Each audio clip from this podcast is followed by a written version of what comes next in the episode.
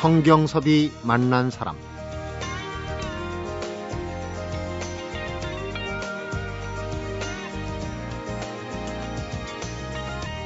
하루 24시간에서 단 몇 분이 늘어난 것도 아닌데 어제와는 좀 달라야 할 것 같다. 또 평소보다는 좀 특별해야 할 것 같은 날이 1년 중에 몇 번은 있는 것 같습니다. 오늘이 크리스마스 이브인데 이러면서 왠지 말꼬리를 흐리게 되는 오늘 그 중에 하루가 아닐까 싶네요. 악보에 얽매이지 않는 연주 또 즉흥적인 연주가 매력인 재즈라면 이런 기분 잘 맞춰주지 않을까. 그래서 성경섭이 만난 사람 오늘은 재즈에 호감은 가는데 막상 들으면 어렵다고 생각되는 재즈 입문자들을 위한 책을 펴낸 분이죠. 황덕호 재즈 평론가를 만나봅니다.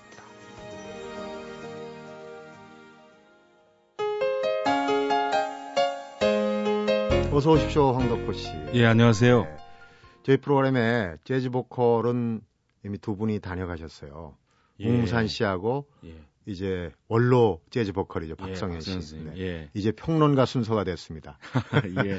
저희 프로그램 쭉 들으신 분이라면 오늘쯤 이제 재즈에 대해서 조금 귀가 트이지 않을까 하는 그런 기대도 걸어보는데 저조차도 재즈가 참 어렵다고 생각하고 있어요. 예, 이게 하여튼 재즈 관련된 분들을 이렇게 많이 초대해 주셔서 너무 감사드리고요. 어, 너무 어렵 어렵다는 것보다는 좀 현재 우리가 많이 듣고 있는 음악하고 네. 어, 좀 거리가 있는 것 같아요. 음. 이때는 예를 들어 뭐 음식으로 비유하자면 좀 잘 안 먹어본 음식이라고 음. 해야 할까요? 그래서 조금씩 접하시다 보면 어, 결코 이게 뭐 어, 못 듣는 음악, 너무 어려운 음악이라는 생각이 아마 안 드실 겁니다. 예. 네. 그런 계기를 좀 마련해 드리고 싶다는 음. 생각이 들 듭니다. 예. 어렵다기보다는 이제 귀에 설다, 낯설다. 그렇죠. 예, 예, 예. 황덕호 씨는 재즈 평론가이심에도 불구하고 재즈 애호가다. 자칭 이제 그렇게 얘기하고 다니 그만큼 이 직업적인 것보다는 그 자체를 즐긴다는 얘기로 들리네요. 뭐 사실 그 안에는 여러 가지 좀 의미가 있는데요. 제가 쓰는 거를 제가 이렇게 자세히 이렇게 좀 생각해 보니까 제가 뭘 이렇게 분석하고 그걸 뭐 평가를 내리는 글을 쓰는 것보다는 네. 제가 뭘 듣고서 굉장히 좋아했을 때, 음. 아, 내가 이 사랑, 이 음악을 정말 사랑하는구나. 일종의 뭐 음악에 대한 연애 편지 같은 거를 쓴다는 느낌이 들 때 제일 기분이 좋아서 네. 애호가란 말을 쓰는 것도 좀 있고요. 네. 뭐 재즈 평론가라고 하면 왠지 너무 쑥스러워요. 그게 딴 게 아니고 뭐 이렇게 평론이라는 글을 어디 참실 재즈가 아직도 뭐뭐 뭐 일간 신문에 무슨 평론을 쓴다든지 뭐 음. 뭐 이럴 기회가 사실은 아직 없거든요. 네. 그러다 보니까 그 직함이 좀 너무 좀 무겁고 좀 비현실적인 음. 것 같아서 어떻게 보면은 예. 재즈라는 음악 장르가 또 평론이라는 단어하고 잘 안 어울릴 수도 있다는 그, 생각도 예 들고요. 그런 생각도 듭니다. 네. 예, 그런데 예. 지금 재즈 평론을 칼럼을 쓰시고 계시고 또 예. 뭐 음반 매장도 직접 갖고 계시고 또 방송에서 재즈 예. 음악 프로에 DJ도 하시고 그러는데 예. 재즈가 어렵다, 낯설다 하는 얘기를 제가 미리 드려서 참 죄송하긴 한데 재즈라는 게 참 어렵긴 해요. 이해하기가. 근데 예. 어떤 매력이 우리 황덕호 씨를 재즈로 이끌었는지 그게 우선 제일 궁금하네요. 다들 재즈 좋아하시는 분들이 그렇습니다만 뭐 재즈만 좋아하는 게 아니고요. 뭐 가요, 뭐 팝, 클래식 락 이런 음악도 제가 뭐 사춘기 때부터 참 좋아했거든요. 네. 그런데 재즈는 사실 대학 들어갈 무렵에 이렇게 딱 어떤 야, 이 음악이 너무 독특하고 신기하다라는 생각을 그 어떤 느낌을 받으면서 들었던 거는 그 무렵이었던 것 같아요. 그러니까 네. 좀 다른 음악에 비해서 저도 늦게 알게 된 셈인데요. 그러니까 그 뭐라 그럴까 너무너무 좀 자유스럽고 네. 또그 리듬이 갖고 있는 그 어떤 느낌 같은 게 굉장히 신축적이고 그리고 뭐 정확하게 설명은 못 합니다만 그때 당시에 그 음색 같은 것이 너무 이렇게 그 빛깔이 좀 푸르스름하다고 표현해야 될까 아. 오묘한 맛이 있고 그래서 아 이 음악 너무 듣고 싶다 그런 생각을 이제 그 고등학교 졸업할 무렵 대학 들어갈 무렵에 하게 됐죠. 네. 근데 그때 당시에는 뭐 재즈 음반을 국내에서 구하기가 너무 쉽지가 않아서요. 뭐 하여튼 뭐 음반 이렇게 가게 가서 막 그 음반 뒤지면서 가뭄에 콩나듯이 음. 발견하는 음반 보고서 굉장히 기뻐하고 그랬던 어, 기억이 아직도 새롭습니다. 그러니까 희소성 때문에 또 더 그런 게 있었던 있고. 것 같아요. 예. 보면은 그 음식으로 치면 슬로우 푸드처럼 좀 완숙미 오래 기다리는 요즘에 예. 예. 그 오래된 기성 가수들이 재즈를 취입하는 경우가 있어요. 최백호 씨도 그렇고 마, 맞습니다. 이은하 예. 씨도 그렇고. 예. 그게 사실은 꼭 국내 현상뿐만이 아니고요. 외국에서도 그런 일들이 아주 종종 있습니다. 예를 들어 네. 로드 스튜어트도 지금 재즈 음반을 음. 막 계속해서 발표하고 있고 폴 맥카트니, 비틀즈 사실 락의 상징과도 같은 인물인데 네. 작년도에 재즈 음반을 냈죠. 그렇군요. 예, 그러니까 나이가 들면서 조금 이렇게 재즈 쪽으로 이동하시는 음. 그런 아티스트를 아주 종종 보게 됩니다. 네. 예. 오늘은 이제 입문자들을 위한 시간이니까. 예. 때마침 또 우리 황덕호 씨가 재즈 입문자들을 위한 책을 냈어요. 그 전에도 일기 형식으로 예. 낸 적도 있고 한데 이번에는 어 음반 12장 이게 명반들인데 12장을 음. 한 달에 한 장씩 해서 1년 이런 이제 규모로 예. 내셨어요, 책을. 예, 예. 사실 뭐 어떻게 보면 너무 좀 책 한 권을 음반 12장으로만 이야기를 쓰니까 정보량이 너무 부족한 것이 아닌가 이렇게 아쉬워하는 분들도 계실 텐데요. 네. 사실 우리가 일상 속에서 살다 보면 한 달에 재즈 음반 한 장 챙겨서 여러 번 반복해서 듣기도 쉽지는 않거든요. 그렇죠. 예. 그러니까 12장도 어떤 분에게는 굉장히 부담스러운 숫자일 수도 있을 것 같아요.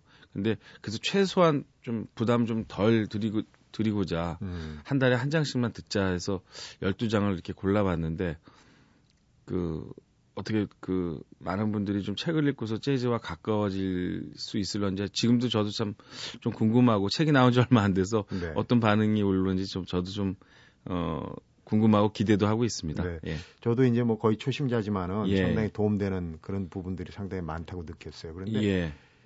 음악을 보면 통상 이제 그 음악의 뭐 가사나 곡조를 보면서 내 취향에 맞다 또 옛날 생각을 나게 한다 이런 음, 예. 부분이 있고 예, 예, 예.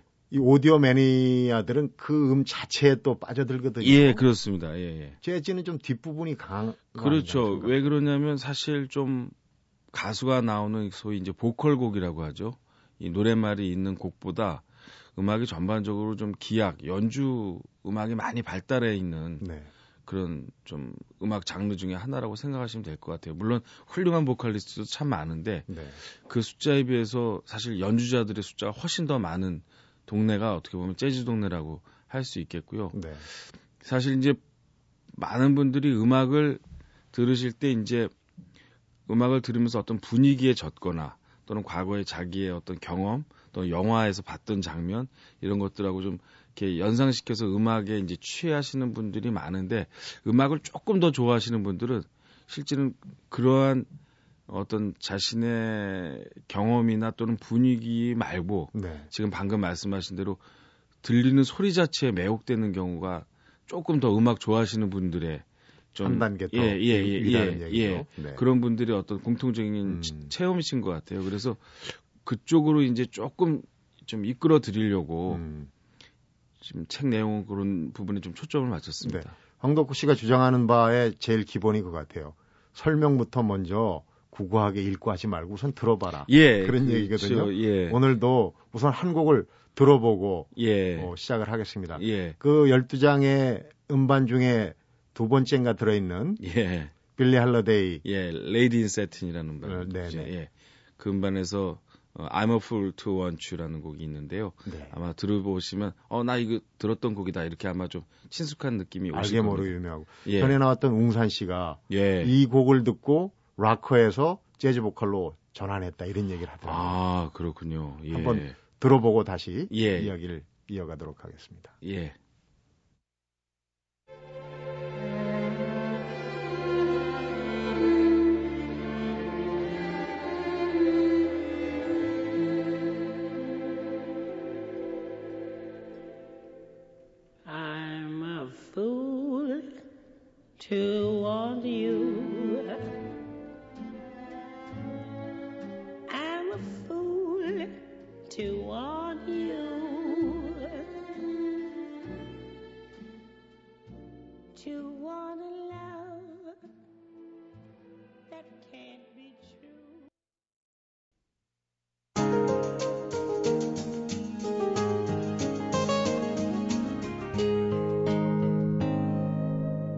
성경섭이 만난 사람.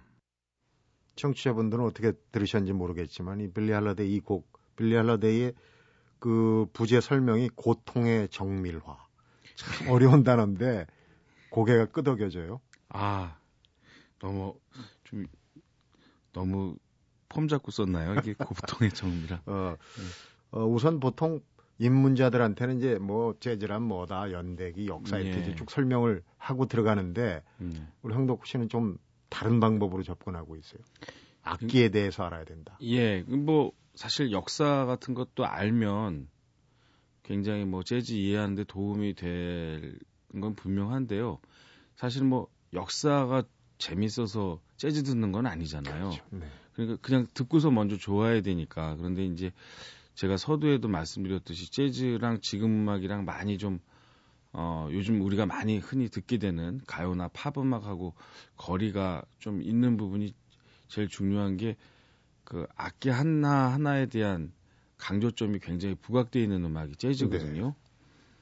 그 근데 요즘은 이제 보통 다 악기 소리도 심지어 없어지고 다 미디라고 하는 컴퓨터에서 다 소리를 사운드를 입혀가지고 그걸 합성시켜서 보통 어 댄스 음악 같은 반주를 요즘 음- 예, 음악은 그렇죠. 음악이- 하나하나 하는 게 아니고요. 아니고. 그러다 보니까 이제 재즈에서 지금 방금 연주에서도 빌리 할리데이가 노래를 부르고 중간에 이제 트럼본 솔로라는 게 네. 등장을 그 하는데 트럼본 소리군요. 그렇죠.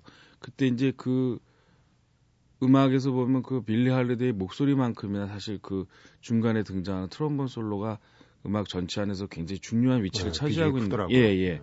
그런데 이제 그런 부분을 놓치고서 듣게 되면 재즈 음악 듣는데 재미를 한 절반 정도 잃고서 아하. 음악을 듣게 되는 거죠. 음. 그래서 무슨 악기가 주로 쓰이고 그런 악기들의 소리가 어떤 거고 뭐 이제 그런 얘기를 좀 놓치지 않고 좀 어, 책에서 쓰려고 했습니다. 얘기 나온 김에 그러니까 재즈에 특히 어울리는 자주 등장하는 악기가 있습니까? 그렇죠. 뭐 사실 재즈라고 해서 무슨 악기가 뭐 특정 악기만으 로 제한되어 있는 건 아닌데요. 네. 보통 이 악기가 사실 이제 뭐 또 역사의 얘기를 하게 되긴 하는데 뉴올리언즈라는 곳에서 네. 처음 이제 등장한 음악이거든요. 미국에 이제 아시다시피 저 남단에 있는 음. 도시고 어 카트리나 폭풍 때문에 몇해 전에 굉장히 네. 수혜를 많이 입어서 지금도 자주 나오죠. 예, 이게 좀 고통받고 있는 도시인데 여기가 항구 도시고 그 굉장히 그 고적대 이 프라이 이 퍼레이드 음악이 음. 굉장히 그 융성했던 도시예요.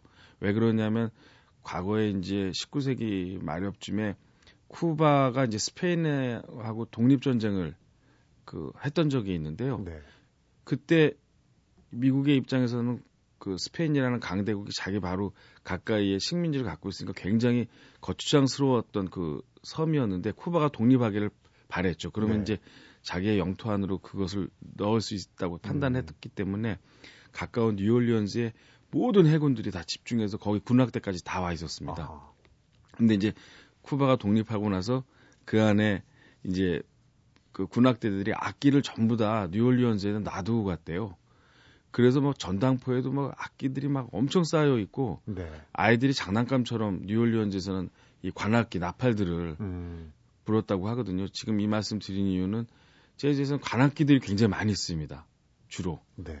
그래서 이제 트럼펫, 트롬본, 색소폰 뭐 이런 악기들이 쭉 쓰이는데 클라리넷. 그런데 우리가 그 악기들을 좀 일일이 들어볼 기회가 별로 없었기 때문에 사실은 재즈 들을 때 그 악기의 즉흥 연주를 좀 듣는 게 포인트인데 네. 좀 슬쩍슬쩍 그거를 좀 놓치고 듣는 경우가 참 많죠. 음. 예, 그런 악기들. 예, 재즈 하면은 저도 예전에 조금 재즈에 관심이 있을 때 지금도 기억에 남는 게 예, 박자거든요. 예, 예. 엇박자를 알아야 된다. 예, 이게 예. 어렵다. 예. 사실 우리 국악하고도 좀 그런 게 비슷한 부분이 예, 있다고. 얘기하시는 예, 분들. 예, 예. 그 국악에서도 그 소위 장단이라는 말이 있잖아요. 네. 그게 이제 리듬인데 그 이 우리의 뭐 농악이나 이런 데서도 굉장히 그 리듬의 기복, 이 엇박자와 비슷한 음. 그런 리듬을 사용하는 사실 어떻게 보면 서구 유럽의 클래식 음악이 굉장히 박자를 좀 일정하고 별로 음악 안에서 물론 중요합니다만 강조를 안 하는 음악이 이제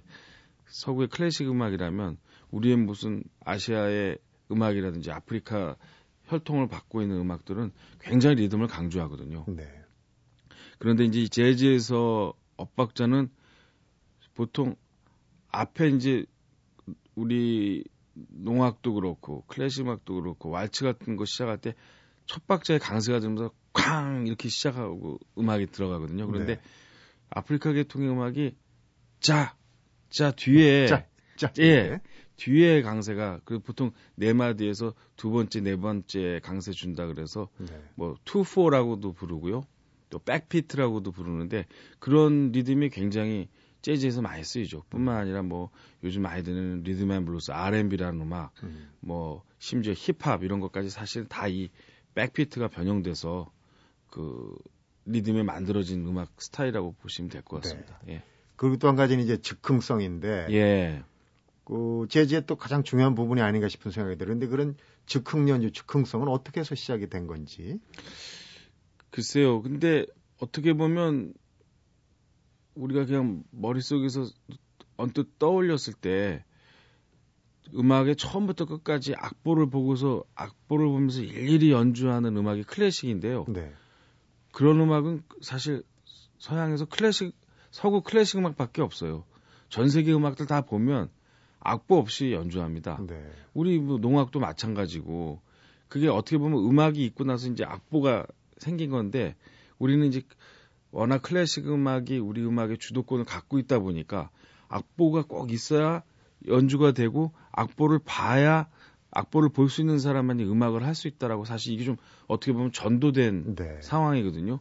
근데 재즈도 물론 재즈 뮤지션들도 악보 봅니다. 그런데 보통 클래식 연주자들은 음악 진행되면서 계속 악보가 넘어가죠, 이렇게. 음. 근데 재즈는 딱한 페이지만 있으면 아, 요 테마가 요렇게 이렇게 진행되는구나. 그것만 알고 있으면 그다음에 약속대로 즉흥 연주는 그 테마의 어떤 그 규칙 안에서 마음대로 자기네들이 막 구사하죠. 연주할 때마다 그러니까 달라지는 거네요. 그럼요. 즉흥 연주. 즉흥 연주 막 달라지죠. 그래서 딱 뭐 트럼펫 이번에 네가 솔로하고 그다음에 트럼본 내가 솔로하고 색소폰 다음에 솔로하고 뭐 이런 것들만 규칙만 정해 놓으면 뭐 한 곡 가지고 하루 종일 할 수도 있죠. 음. 그리고 악보는 한 페이지도 안 넘어가고 그냥 보면서 예. 재즈라는 장르가 그런 의미에서 보면 정답이 없고 마음 가는 대로 아, 그렇습니다. 그러나 예, 예, 예. 완성도는 높은 예.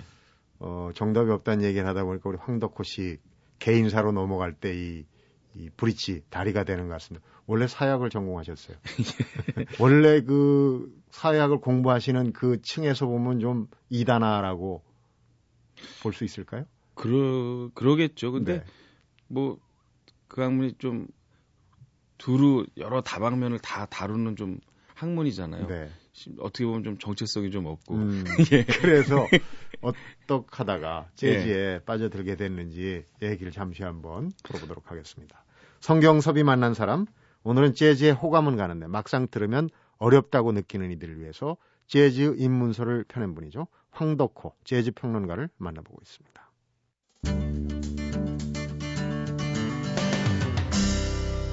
성경섭이 만난 사람.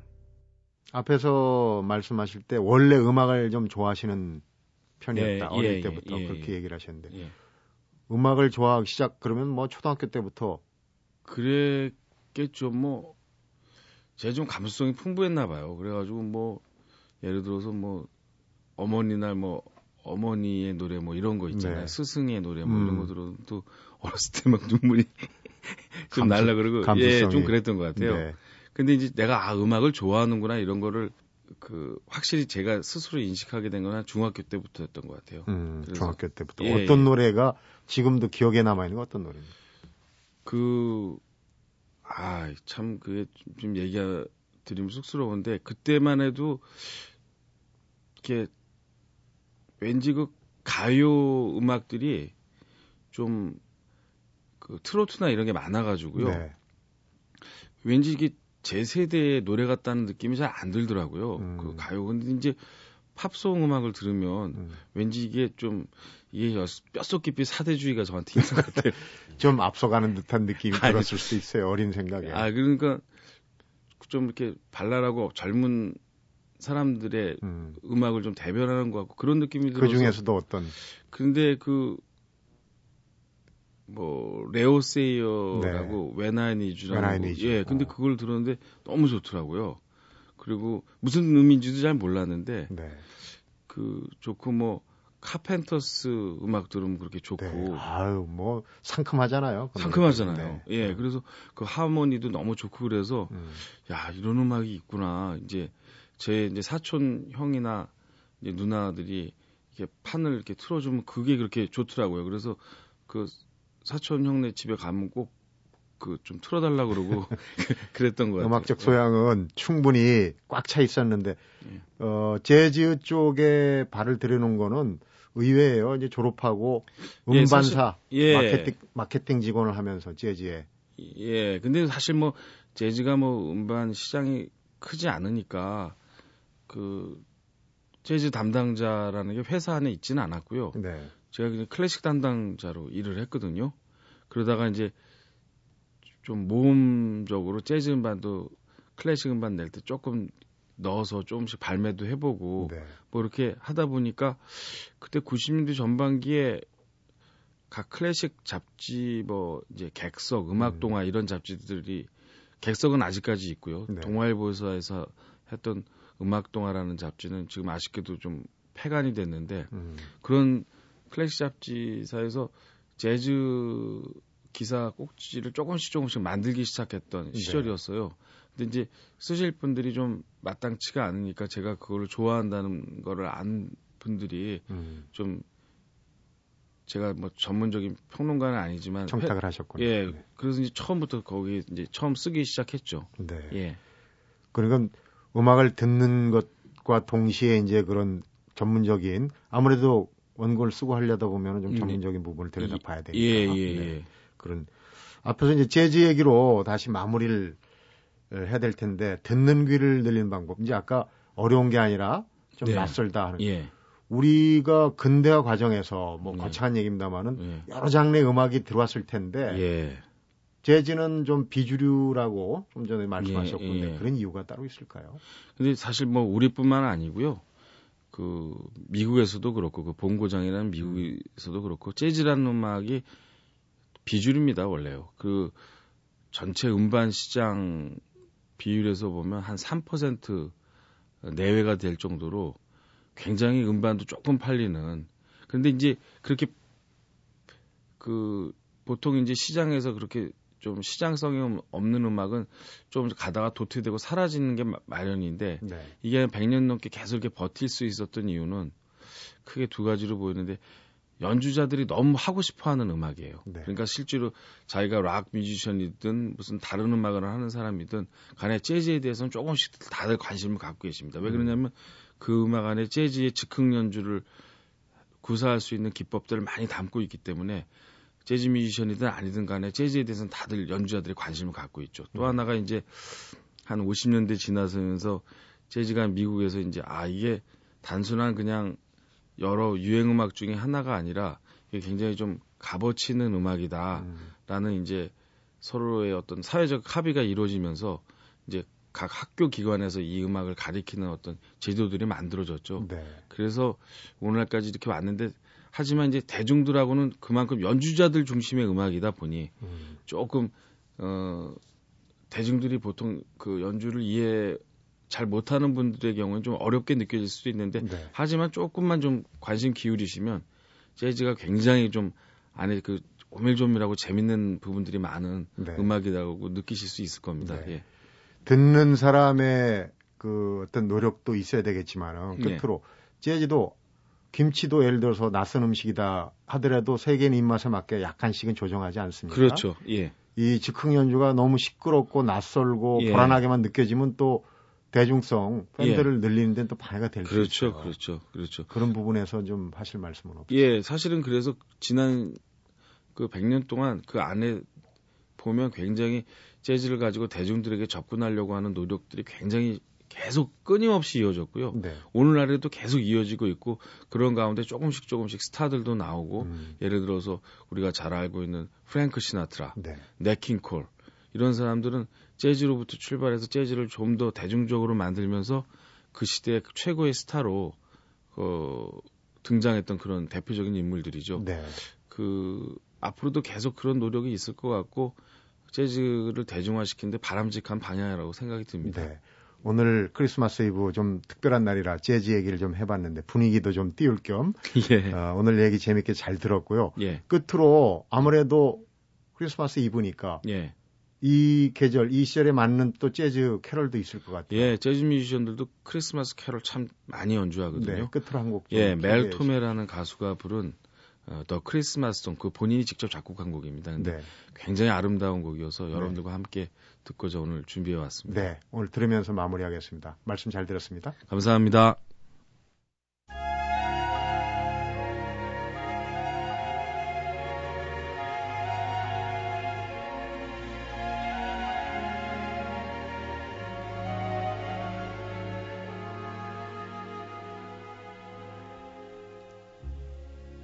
Chestnuts roasting on an open fire.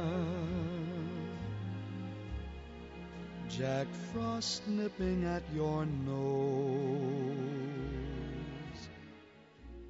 Yuletide carols. 재즈의 독특한 맛을 이해하면 인간에 대한 다른 해석을 늘려갈 수가 있습니다. 이런 음악을 듣는 사람도 있구나. 이런 생각이 가능하기 때문에. 황덕호 재즈 평론가의 말인데요. 오늘은 크리스마스 이브입니다. 내가 사는 방식과 다소 다른 상황에 맞닥뜨려도 뭐 그럴 수도 있지. 이렇게 너그러운 마음으로 이해해주면 어떨까 싶은데요. 재즈의 독특한 맛을 이해한 단계가 바로 그런 거라고 그러네요. 성경섭이 만난 사람 오늘은 여기서 인사드리겠습니다.